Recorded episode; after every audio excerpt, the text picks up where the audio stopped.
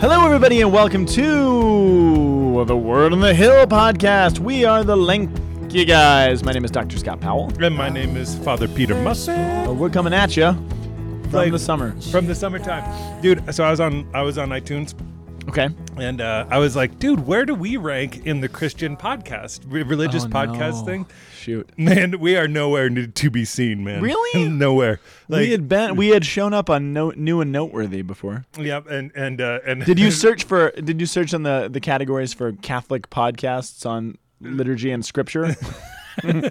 we've got to be somewhat high on that list. Dude, I was listening to the other podcasts on uh, on the top 200, which we did not make. You were listening to them? Yeah, yeah. I like I like tuned in because I was like, who who are the people who are ahead of us, who are Yeah. doing better than us? Yeah, dude. I was just ha- I'd have to compliment all the other Catholic podcasts out there. You guys are doing great. Way to keep it up. Way to make the two up 200. Can Pray- you search specifically for Catholic podcasts? No, you can't. But the, a lot of Catholic ones showed up.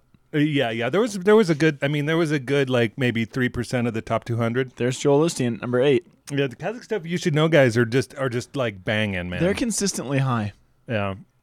So which is cool. We, we love those guys. Well, you guys, well, um, I just have to say, after having listened to these other uh, podcasts, Yeah, talk to me. What I've realized is that I'm very thankful for how down to business we are nowadays. We've like cut out all of the like the marshmallow, and we've gotten straight to the chocolate and graham cracker, dude.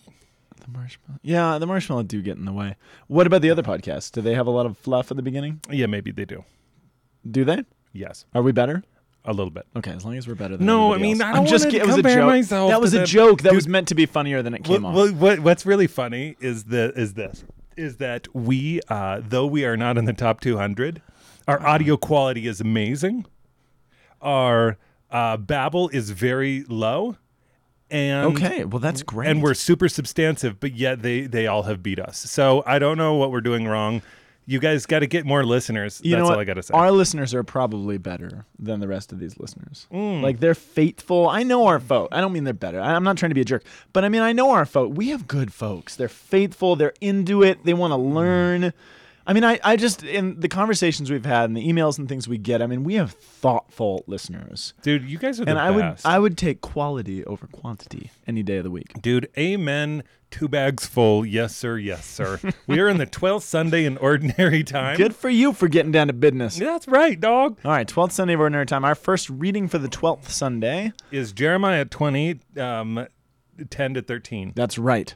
Um, terror on every side, Father Peter. Denounce him. Denounce, bro. Mm, All right, our responsorial psalm is coming from Psalm 69, verses 8 through 10, then 14, 17, 33 through 35. With 14C is our little responsible. Oh, thanks for pointing that out.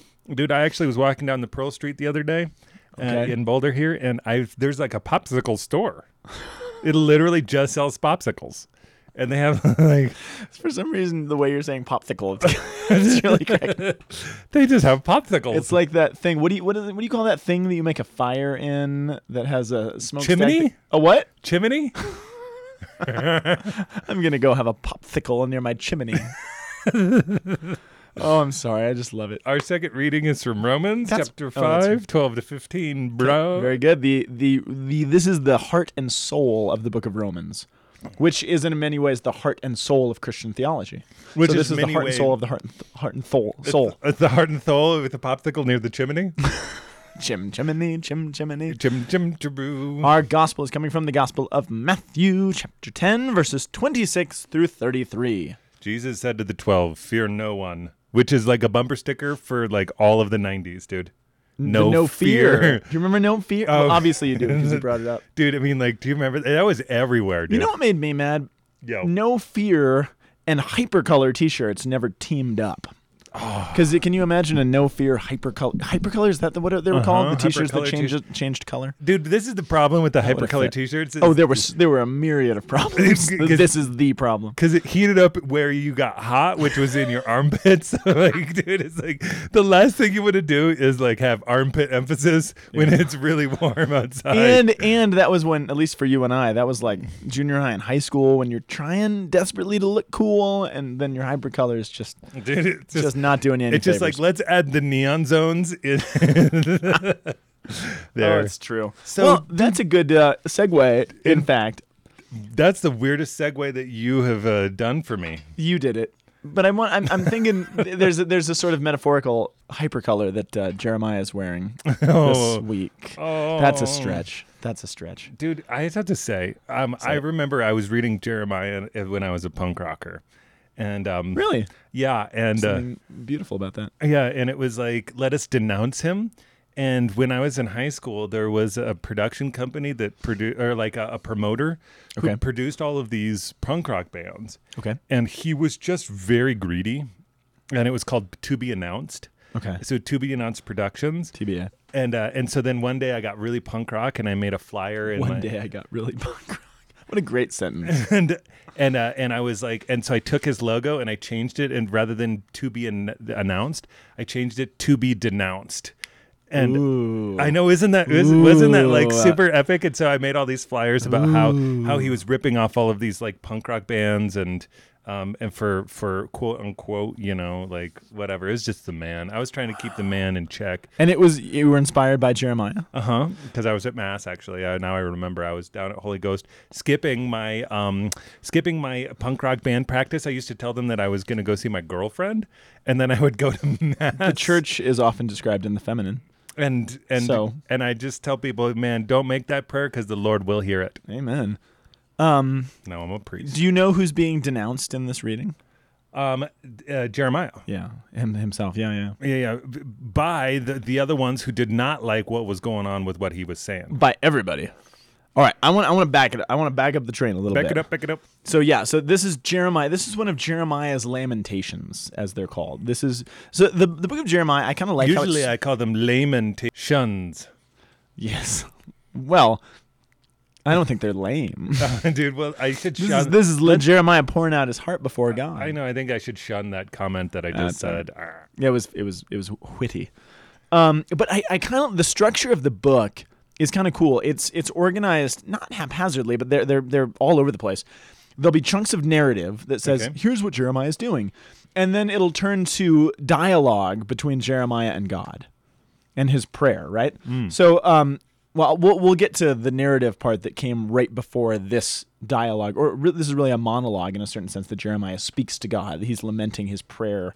Um, yeah, his song before God. This is a very sad song. It's anyway, a very sad song, and we sing it actually in um in the Tenebrae services. Oh, in Tenebrae. Yeah, we do, We, we do. sing the Lamentations, which is Well, really this isn't- powerful. the Book of Lamentations, I know. is Tenebrae is, if I'm not mistaken, the only place where the Book of Lamentations appears in the liturgy. Right? It is correct. Is that right? Yep. Which is kind of cool. Okay, but for now, to back it up, um, okay, to, to really understand Jeremiah, now we can understand. We know the general context. You know, he's he's um, speaking a word of judgment against the people of Israel because they've been sinful. Yeah, and he's young, that. right? He's um, is he young? Don't don't let anybody disdain your youth. That's uh, Timothy. That's Timothy. In the New oh. Testament. Yeah, oh yeah, yeah. Um. Okay. Yeah. Yeah. So, um, okay, a little bit about the context because I find the the historical context of this really fascinating, which really changes things. So, what we know about Jeremiah. So, bear with me for just a, a couple minutes here. Okay. No, no. I'm What with we you. know about Jeremiah is he re- he received his initial call, his vocational call from God during the reign of a king named Josiah.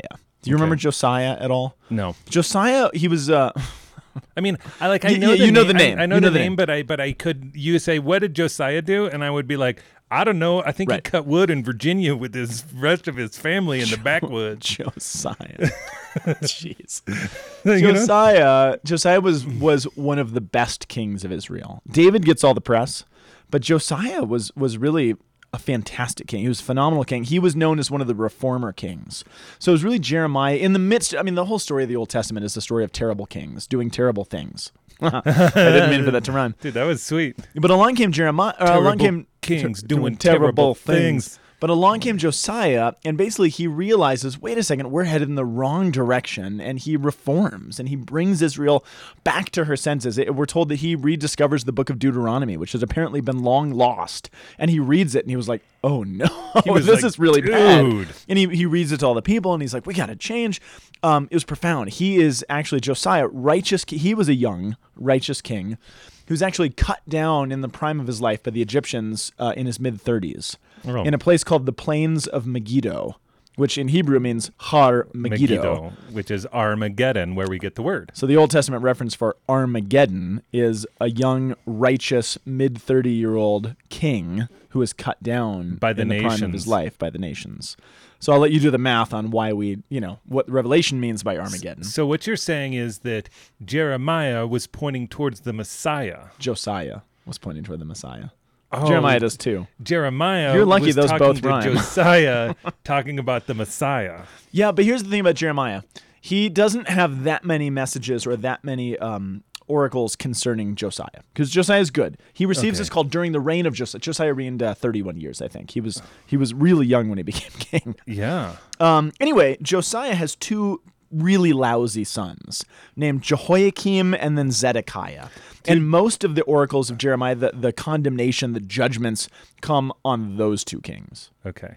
Well, what were you going to say? I mean, the more you say these names, the more I'm just Yeah, like, I you're just wanting to spit out some rhymes. I, well, no, the more you say these names, the more I'm like transported to like oh. the the holla, you know, Oh. like Zedekiah. This is my son Zedekiah, Josiah, Hananiah, No, Azariah, and Jehoiakim. and Jehoiakim. that that'll bring you down to earth. um, okay, so a little bit of history. So so that's sort of our time frame. These three kings, and Zedekiah will be kind of the last one before they're utterly obliterated. oh, So Jeremiah lives to see the end of the whole nation of Israel when they're destroyed by the Babylonians and the temple and no, everything else. no wonder he's lamenting. He's in a, it's pretty bad.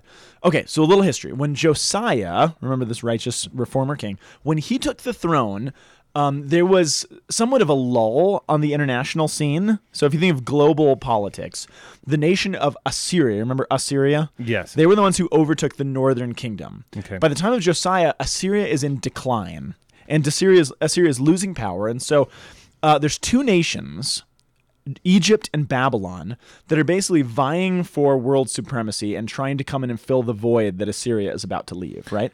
Okay, so So, they're like, who is going to win? Who's going to be the next super superpower? So uh, when I think of Egypt and Babylon, I think of uh, just directly south of, of the nation good. of Israel, and then I think uh, you, you know southeast of the nation of Israel. Where's Assyria? Is it north? North. So is Babylon, though. Oh, in north a certain sense, yeah. Well, oh, Iraq. so it would be their empire stretched to the north. I- Iraq is north of, of Israel. No, I It's guess it would be east, but their their um, Assyria's holdings stretched to the north and to the east. Okay, right? okay. Assyria, uh, Egypt's holdings would have been mainly all south. Got it, And there's okay. nothing to the west because it's the Mediterranean Sea. Okay. So basically, the point of that little geography lesson was that in the middle of those two nations is Israel. They're smack in the middle of these two vying world superpowers, right? I mean, and and we we're we're talking Israel is is like a thumbtack. They're a th- but that piece of land is profoundly important It's because the crossroads between everything. Yes, and it's this coastal waterway. It's the access to the Mediterranean. I mean, it, it's an important piece of land, right? So they're stuck in the middle between two major superpowers who are way bigger than and more powerful than they are, vying for power. So, okay, Josiah, he died in the year 609. Um, this battle on the plains of Megiddo with uh, this Egyptian pharaoh named Necho. Um, so soon after that, Egypt was defeated by Babylon, and a guy named Nebuchadnezzar will become basically the ruler of the Babylonian Empire. Now we've heard of Nebuchadnezzar, right? Yeah. Neb- Nebuchadnezzar was the ship that um, what's his name flew in the Matrix. Really? Yeah. Oh, I didn't remember. Yeah, yeah, that was the Nebuchadnezzar. But okay, but Nasty but, Neb. Yeah, na- nasty Neb. Hold on. So I got lost here. Who's Okay. Nebuchadnezzar? Nebuchadnezzar was the king of Babylon, Okay, he's the king of Babylon, and he's going to be the one who eventually destroys Jerusalem. okay. So he's So, a, so he's- his name will come up in the Bible later on. But for now, he defeats Egypt as they're kind of battling back and forth. Israel stuck in the middle, and Babylon wins. okay. That's the that's the long story short. So, um, Judah's final years are all directly tied to what happens next, right? So the series of kings that come after Josiah, again, essentially just end up being political footballs being tossed back and forth between Egypt and Babylon. Because Because- Egypt is still there, they're just number two.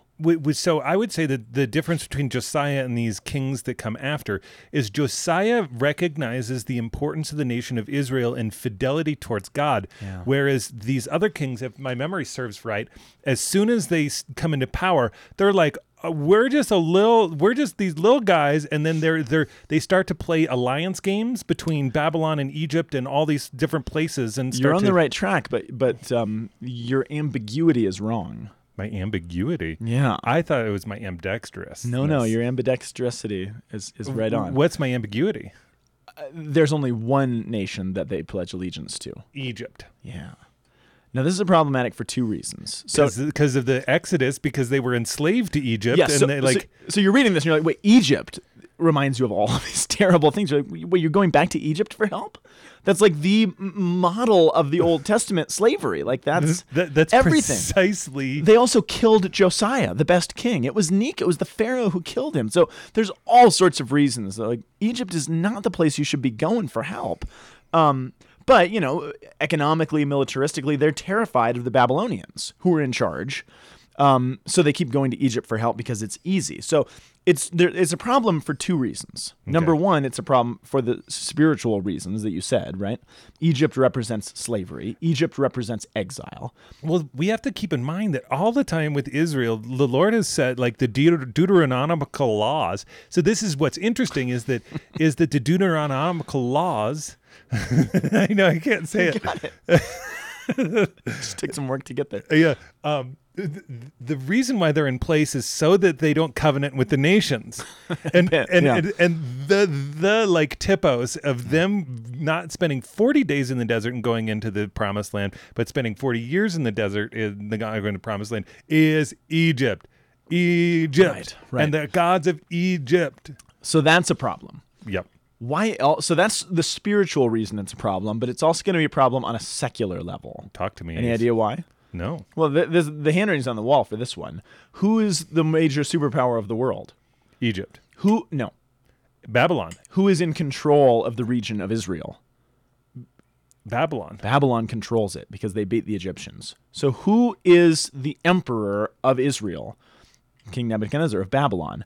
Who is Israel trying to form alliances with? Egypt. How do you think Babylon's going to feel about that? they're not going to be stoked? it's treason, right? They see it as treasonous. They're, I mean, so there's the spiritual danger of Egypt, but then there's just the fact that wait a second, you're actually you are within our territory. We control you, and you're trying to make alliances with our enemy.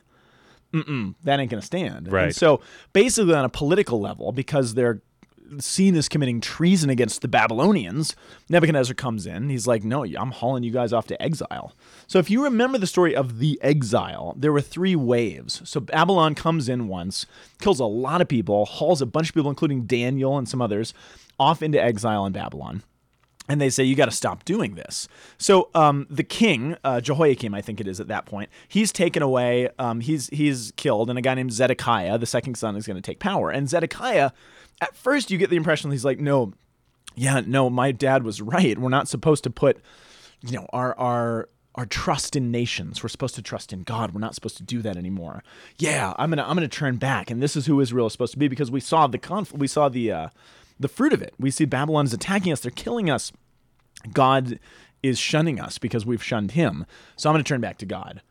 And that lasts for a few weeks until he realizes, man, Babylon's really scary. Maybe Egypt will still help us. and so he does the exact same. I mean, the point of all this is not just the political football game, it's the fact that God is asking Israel to trust in him and him alone. And they continually trust in the source of their slavery and the source of their slavery alone, Egypt. And so Zedekiah goes back. Babylon gets ticked off again, says, now we're going to come and we're going to finish the job. And so they come in and they obliterate Jerusalem in the next two waves of, of the exile, Dude, right? we got to pause for a second here because I've been thinking a lot about anxiety because I've just Okay. been watching the spirit of anxiety just ravage everybody around me. Okay.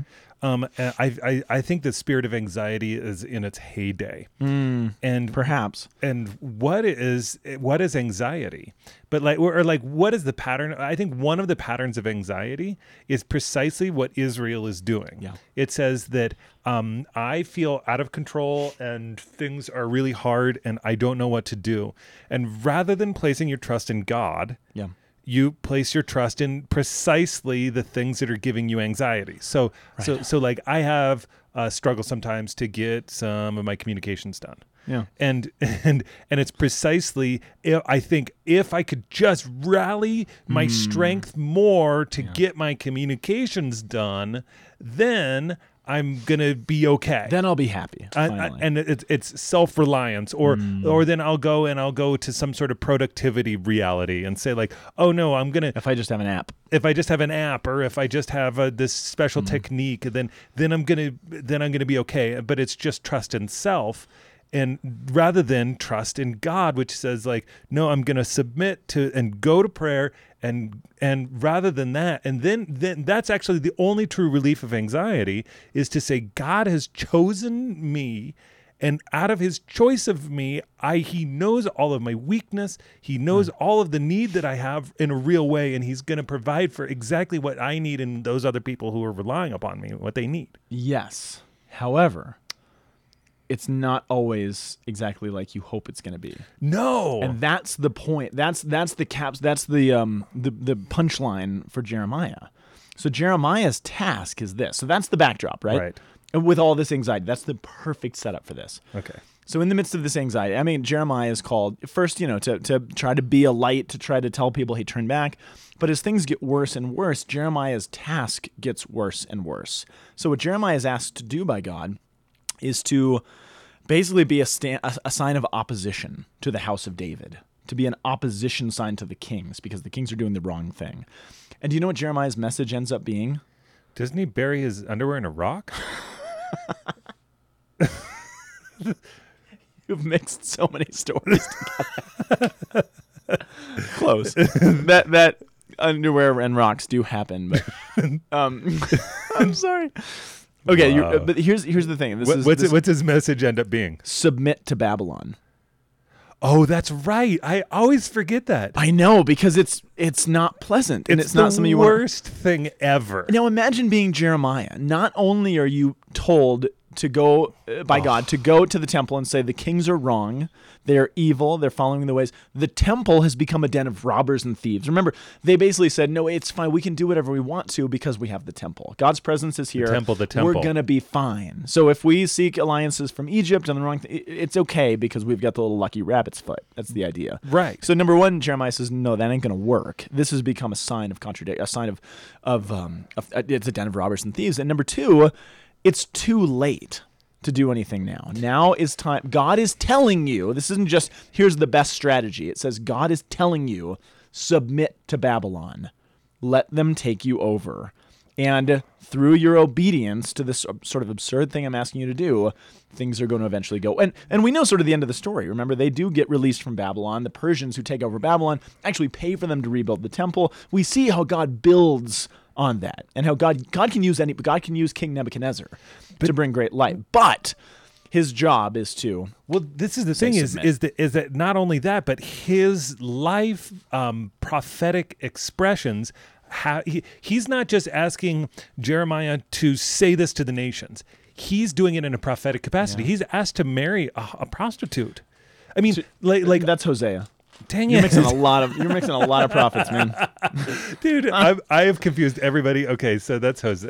Hosea. But I mean, the point is still the same: is Yeah, to yeah. embody these things. He's he's meant to embody these things, which is which is precisely how God works. He's like saying, like, actually, I'm gonna need you guys all to live in a prophetic capacity within your lives in a simple, straightforward relationship with me. Yes. And it will speak to all of the nations. It will it will actually proclaim God's glory, Well- but you have to trust and have a long game. And that's the truth, but but Jeremiah doesn't say that. That's what we have to deduce from this. But all they're left with is just this is bad news. No, we know God's end game, or we don't know his end, but we see the patterns of how he works. But I just want to read you right what what comes right before what we read this week in the reading. Okay. It says this. This is the beginning of chapter 20. We pick it up, I think, in verse 10 or something. Pick it up. Now, Pashur the priest, so this is the high priest of Israel, the son of Immer, who is the chief officer of the house of the Lord of the temple, he heard Jeremiah prophesying these things that we just talked about. He's then just walking by. He's like, "What's up?" And Jeremiah's like, like, "Wait, you're saying what? so then Pashur beat Jeremiah. he beat the crap out of the snot out of him.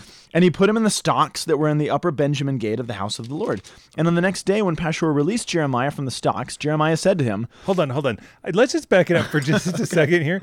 They're like, "Hey, we found these stocks up here in the in this like storage room in the temple." Oh. I mean, let's just talk about the fact that they, they're like, That's what's in there. they're like, "Let's keep that around and over the Benjamin Gate. It gate." sort of su- suggests that things are not maybe what they should, what they should be.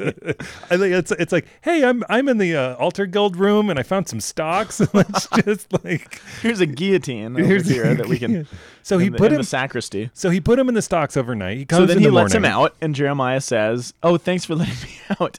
The Lord does not call your name." Pashur, Oh, but terror on every side. For thus says the Lord Behold, I will make you a terror to yourself and to all your friends. They will fall by the sword of their enemies while you look on. And I will give all of Judah into the hand of the king of Babylon. He shall carry them captive to Babylon and will slay them with the sword. Moreover, I will give all the wealth of this city, all of its gains, its prized belongings, and all of the treasures of the kings of Judah into the hands of their enemies, who will plunder them and seize them and carry them off to Babylon. And you, Pashur, the high priest, and all who dwell in your house, your precious fancy house, you shall go into captivity to Babylon. You shall go, and there you and your friends, whom you will, and there you shall be buried, you and all your friends, to whom you have prophesied falsely, because you have misled the people, and you have done it for so long that there's no turning back. The consequences are already there. It's not that God, you know, this is the thing about the God of the Old Testament. It's not that he's just angry and ticked off and just wants needs to punish somebody. It's that no, you've made terrible decisions, and Right. sometimes decisions have consequences. Yeah. And and sometimes the only way out is to just put your head down and take the consequences. Take the penance. And then know that God's going to pick you back up. But right now it's too late to get out of this. So that's what Jeremiah says. And then we pick it up in the reading. That's the narrative. And then Jeremiah, we get with himself alone with God, just him and God. And he's like, Lord, you have deceived me. It's, it's that great line. You have duped me, and I let myself be duped. I was like, yeah, I'll be a prophet. That sounds great. Prophecy. Yay. I'm going to be, everyone's going to love me. Dude, isn't He's isn't like, this stinks. I can't believe you asked me to do this. I think that that's very much the experience of vocation. Yeah. Is It's that, true. Is that it's super alluring, and you're like so thankful, and you're Mm. you're drawn in. And then, like the the truth is, is, is it's like soldiering. You know, I don't know, I don't know any man who hasn't had at some point this desire in his heart to soldier. Yeah. To fight for something. to fight for something and then i then you hang with some vets and you're going like oh my goodness like like what did i actually decide to do here right. and and the allurement actually comes down to mission and Hmm. the trustful surrender to the mission of god is um is is harrowing and it's it's it's noble because it has um real substance and it is it demands if you're going to follow after the lord it demands real surrender Absolutely. and because because as long as i rely upon my own strength then i'm going to be filled with anxiety Do you see where this is all going? no Not to put too fine a point on it. I mean, but the Uh, thinking there's ahead. a bee in my bonnet ah, Uh, put a little birdhouse in your soul. yeah Um, but I mean, take take the principle you just there. There's a lot of sin that's happened. There's a lot of consequence for sin. right And what's the only solution? To sit down and absorb that punishment, to take it on oneself, knowing that God will raise us back up in the mm. end. Do you see where mm. in the Gospels this is pointing toward? This does all fit, even though for Jeremiah's point of view, Jeremiah is in his own little garden of Gethsemane, right saying, This is awful. Right. And he doesn't have the for- the divine foresight of our Lord to see how this all ends. He just knows I'm in the middle of it. And Lord, I hate this. And he's saying, I hear the whisperings of everybody. There's terror on every side. They're saying, denounce me, denounce me. Those who were my friends, they're watching for any misstep. They want to trap me, all of these things. This this is horrible. Um, and then he, he comes around and he's like, but I but I trust you, Lord. I trust that you're doing something, and I, I don't see it. And my friends have all abandoned me, and everyone hates me, and they're beating me in the temple. And I'm just trying to do my job.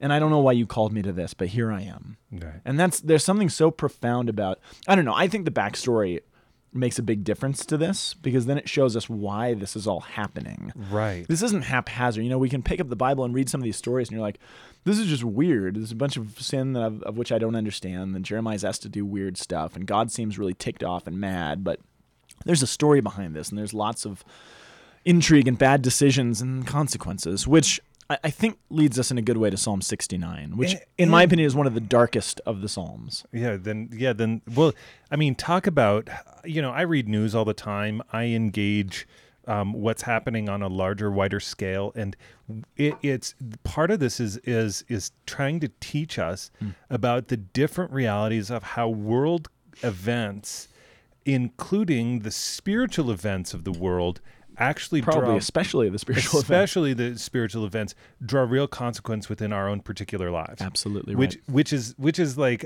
i don't know it's very abstract and it's super hard to understand Mm. and like and like because because the truth is is that i'm just a little old me yeah. in in on the hill with little old you and we're talking about stuff and and then there's all this stuff happening all over the world and and it's abstract on how that really affects us Yeah, that's true.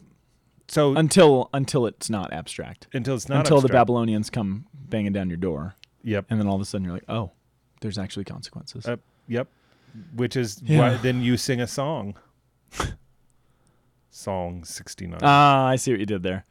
In Psalm 69, uh, well, I mean, the response that we get is, Lord, in your great love, answer me. But the content of the psalm itself, the, the church fathers, the ancient saints, obviously saw all of this as, as typology of Jesus. yes. This figure, this uh, this singular figure who bears ill insult, who bears beatings and becomes an outcast and a stranger, and all of these terrible things happen to him, but yet God preserves him and saves him.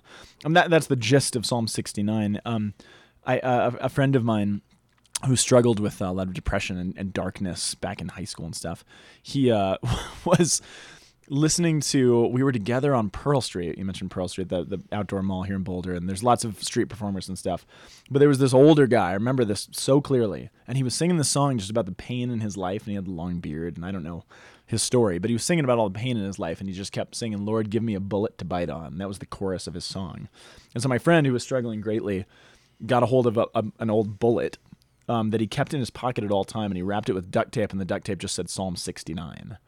But for my friend who was struggling profoundly, he read Psalm 69. He wasn't really a big Bible reader, but he read this and he's like, oh my gosh, somebody felt the kind of thing that I feel. Hmm. That's enough for me. That's my bullet to bite on. And he kept that in his pocket and they actually got him through this dark time because he's like, someone feels my pain. And I think that's the the feeling of Jeremiah in his totally aloneness. That this is this is the this is the sense of is nobody left? Does nobody have any sanity anymore? Am I the only one? And like, Lord, why are you doing this? You duped me. Why am I stuck here? Am I totally alone?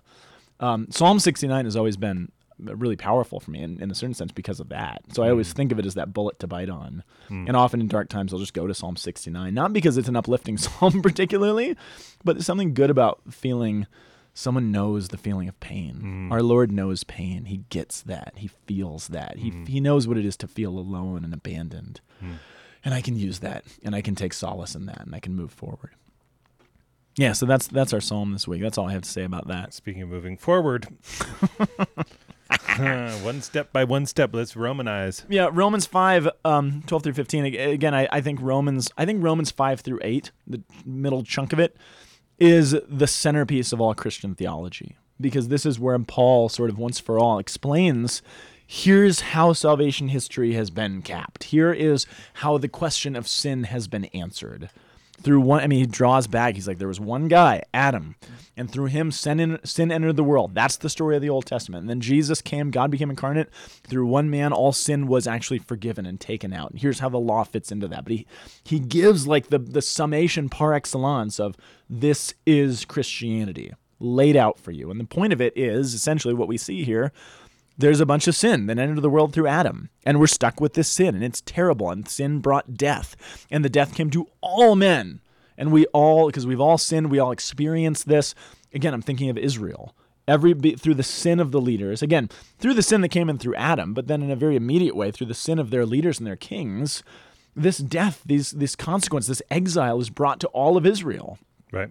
But through one, eventually it's all going to be removed and brought back up, and we will be resurrected. And that's how Jesus answers the question of the Old Testament.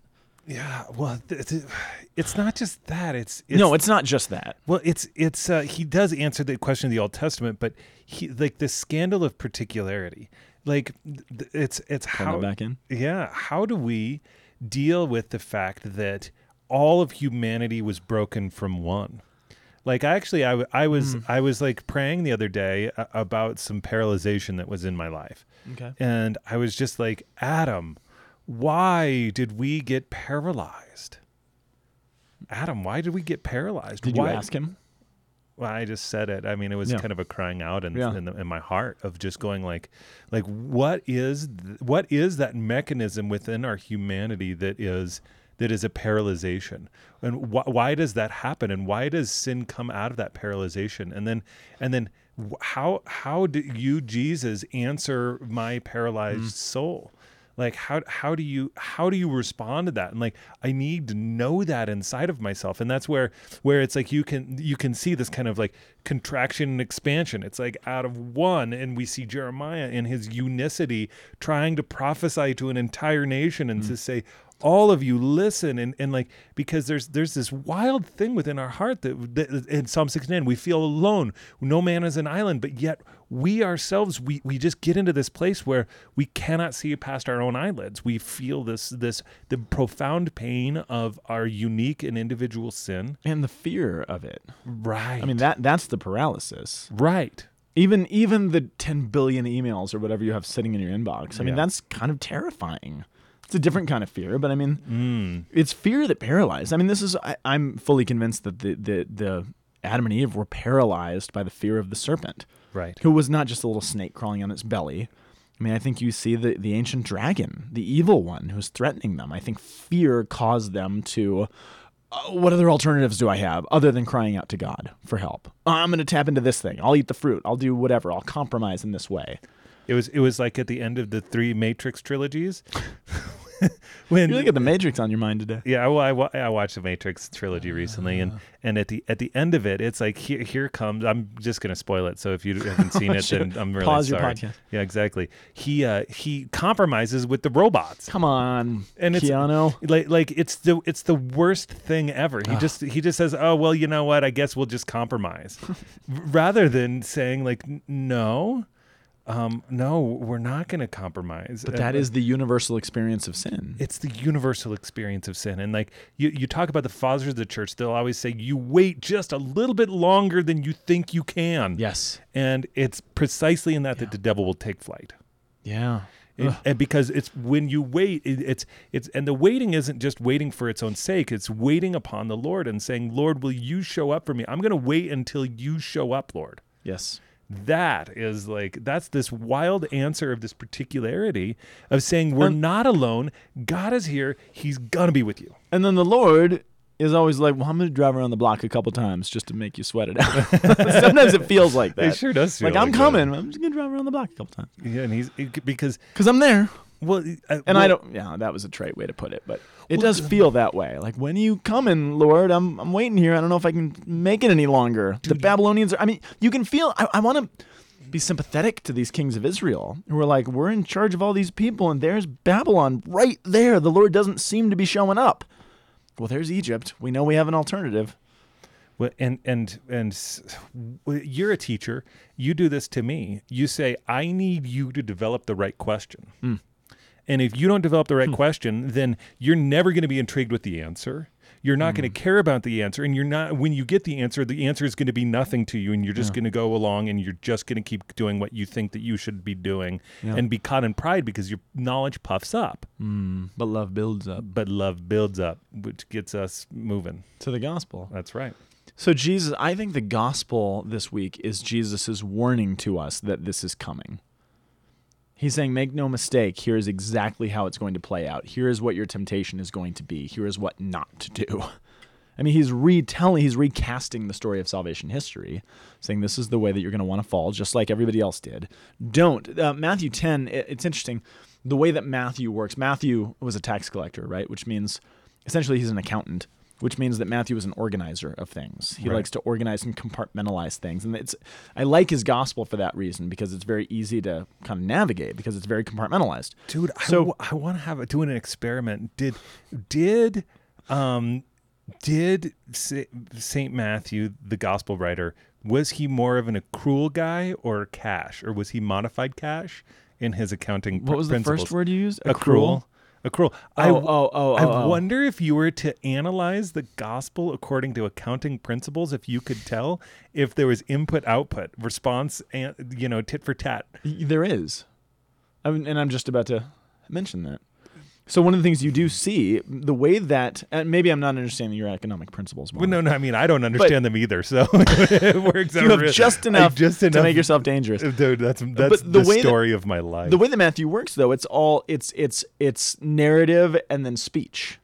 Um, it's narrative and and discourse, um, oh, basically. yeah, that's right. So he does organize. So chapters eight and nine, to put us where we are, chapters eight and nine, Matthew gathers together all the miracle stories of Jesus and all the mighty deeds that he that he performs. And then in chapter ten, he gives a speech about it, about how he has authority. So having shown all of these mighty deeds, Jesus gives a speech in chapter ten about authority. It's, and he does this all throughout the gospel. He'll be a narrative about something and then a speech that explains the narrative that just happened, right? So he does that here. All the miracles have just taken place. And then he gives a speech in chapter 10 about how the Father has given him authority. And then he gives that authority, which he's just demonstrated through those mighty deeds, to his apostles so that they're able to share in that authority. That's what chapter 10 is doing. And after having established his authority, given that authority to the apostles, he says, okay, now, now that you have this authority, now that you're going to be real leaders, here's what's going to happen. Here's what's to come. And here's all the fear and all the danger and all the threats that's going to want to steal that from you and make you feel afraid and want to make you compromise to those things. And he ends kind of saying, don't fear those who can kill the body because that's what the kings of Israel in the past did. They're going Right. to kill us. They're going to hurt us. It's going to get really bad. That's really, I think, the fear of Adam and Eve. This serpent could really hurt us. Well, don't fear that. Fear those who can kill the soul. Hmm. And so there's a bigger picture to this. And he and, and and the beauty of this is that even though the disciples clearly don't seem to get it at the moment, they will get it eventually because we know all of the apostles with the exception of John were martyred and went forward to their martyrdom freely and said, "No, we're not afraid of you anymore. We will not compromise just because we're afraid of saving our own skin. Just because we're afraid of getting hurt or getting killed." or even that our congregations will get hurt or killed. We know that there's a bigger picture, so we will not compromise. So, all of the lessons that we got from Jeremiah that Jesus warns them are coming, eventually they do take root, which is kind of a beautiful ending to that. And again, what's the whole point of all this? Well, Jesus is pointing ahead, saying, Look, if we remember the reading from Jeremiah, I mean, what's the whole point? Somebody has got to absorb the consequence for this sin. God is not this magician who's just going to say, well, there's a bunch of sin, I'm just going to wipe it off. I mean, God has full freedom to forgive all sins. Right. But God is also a God of justice, which means if there's something that is wrong in the universe that He created good, that wrong needs to be made right. God can't just look the other way and forget it. He could because He's God, but then there's something in His universe which is good, which is out of whack. And so I think we have a God who says, No, I need to make things right, not merely look the other way. And these people can't make things right. I, they're too small to absorb the consequence of what has happened and what is built up over the centuries. so I myself will be what Jeremiah asked Israel to be because Jesus is the new Israel, embodied in himself. And he says, I will put my head down and I will take it and I will absorb the pain and the consequence and everything that you have wrought, and I will take it upon myself, knowing that if I take that on in faithfulness, I will be raised back up, and there will be resurrection from the dead. Because that evil, that consequence, that sin, that pain does not have the final word.